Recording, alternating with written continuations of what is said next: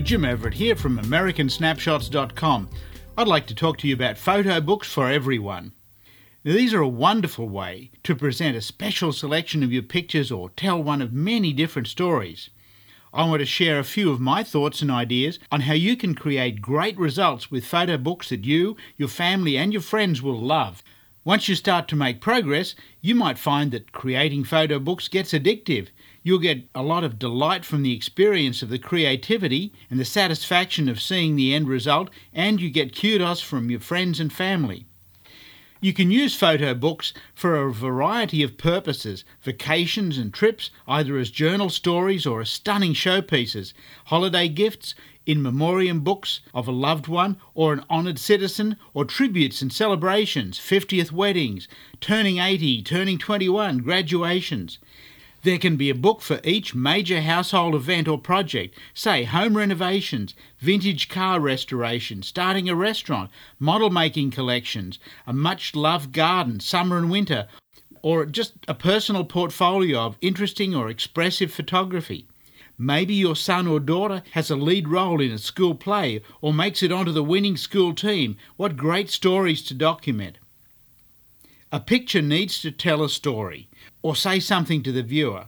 In some cases, the picture tells its own story. In other cases, it goes hand in hand and illustrates a story or explanation in words.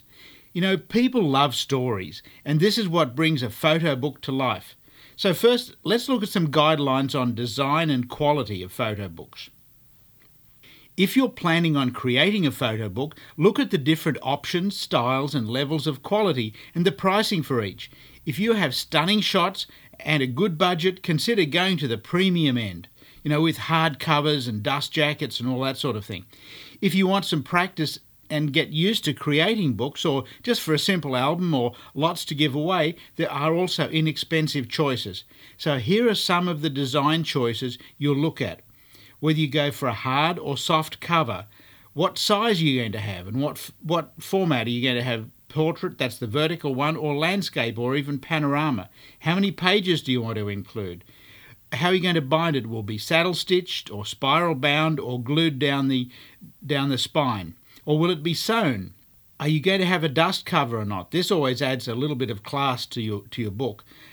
How about a hard cover? Will it be a glossy hardcover, fabric, or even leather? Will you have a window in there? Will it be embossed? And the paper, what they call the stock inside the book. Will it be glossy? Will it be matte, semi-gloss? How high quality will you go for?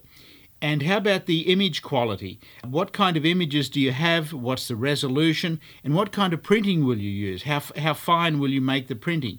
And also, what different layout choices do you have? Will you go with a template, or will you go with custom? Will the pictures be bled, that is going right to the edge of the page, or will they just be included on the page? And what kind of typeface will you use? These are all some things that you need to take into consideration.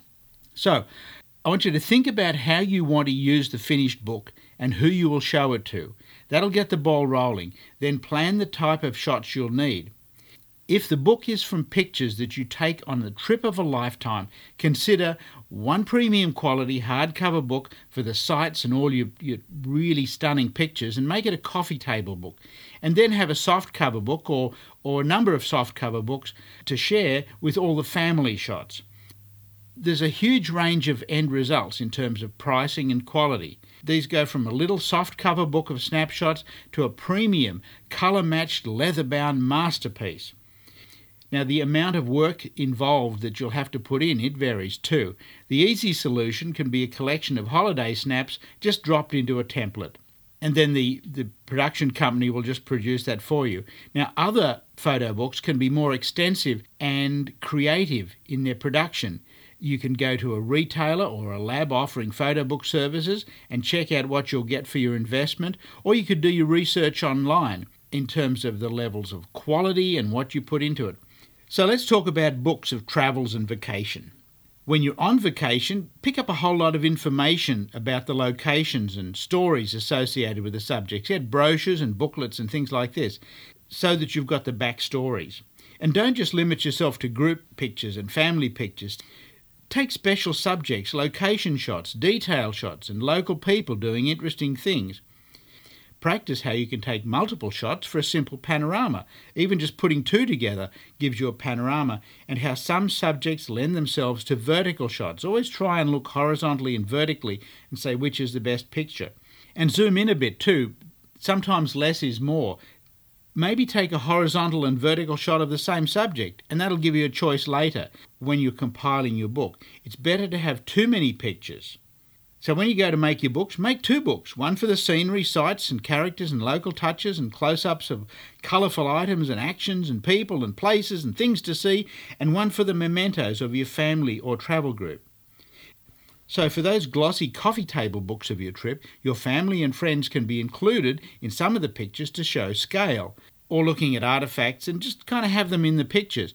But keep all those beaming, happy shots of everyone together where they're all posing for your personal book. Now, if it's a truly stunning coffee table book, then maybe have a page at the end with a group shot and a personal story of the trip, the same way they do in a commercial folio publication. And for the family book of the trip, that's the one with all the pictures of your family, take plenty of spontaneous pictures of your family doing things and being together, not just posed, and give the camera to different people so that if you're the photographer, you're in at least half of them. And show the context and the location, put some background in there, and have shots of people doing things and the whole family doing things together. Have your kids doing interesting things, having fun and looking at stuff. If you travel with your extended family, show the whole family together and interacting. Get somebody to take a picture of you. You know, another side benefit of photo books, of trip photos, is that you need to get yourself and your pictures organised. Then you can actually give some thought to the ones that you include and how you lay out the book.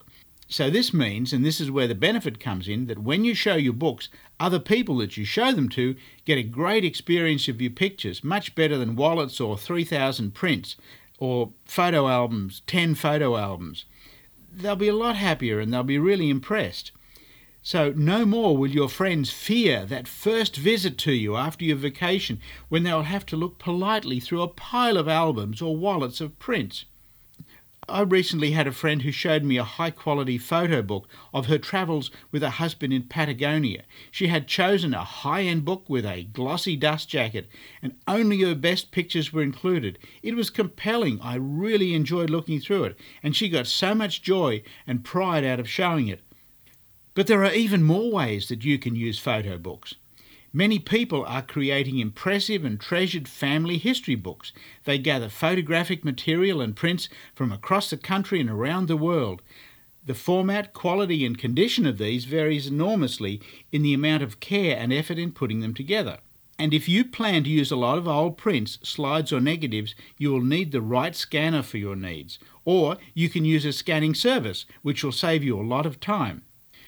Now, the old prints and negatives can be restored so they look like they were taken yesterday.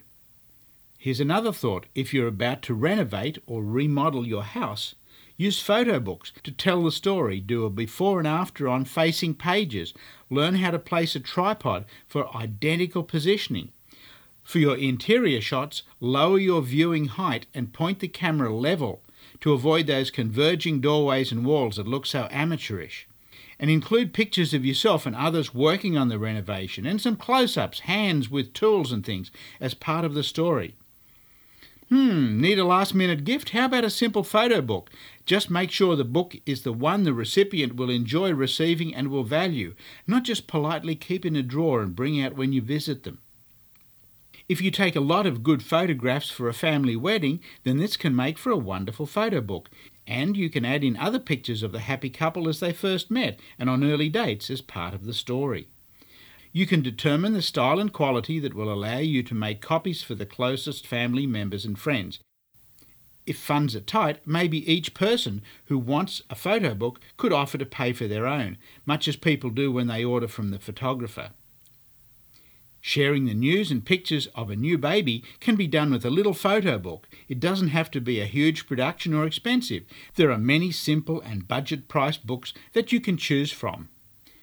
A wonderful and caring approach is to create a tribute or memory book for a loved one with dementia or Alzheimer's.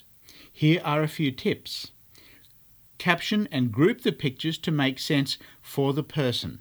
For example, someone with dementia is likely to be prompted by the inscription they themselves once wrote on the back of a photo, even if it doesn't really mean anything to other people. Now be careful about adding your own interpretations.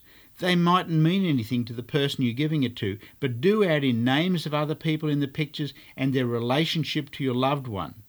Maybe some added explanation and facts.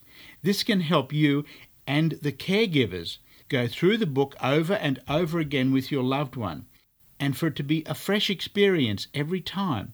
Now, I've done this myself for a much-beloved aunt who was in a hospice, and she was suffering from dementia.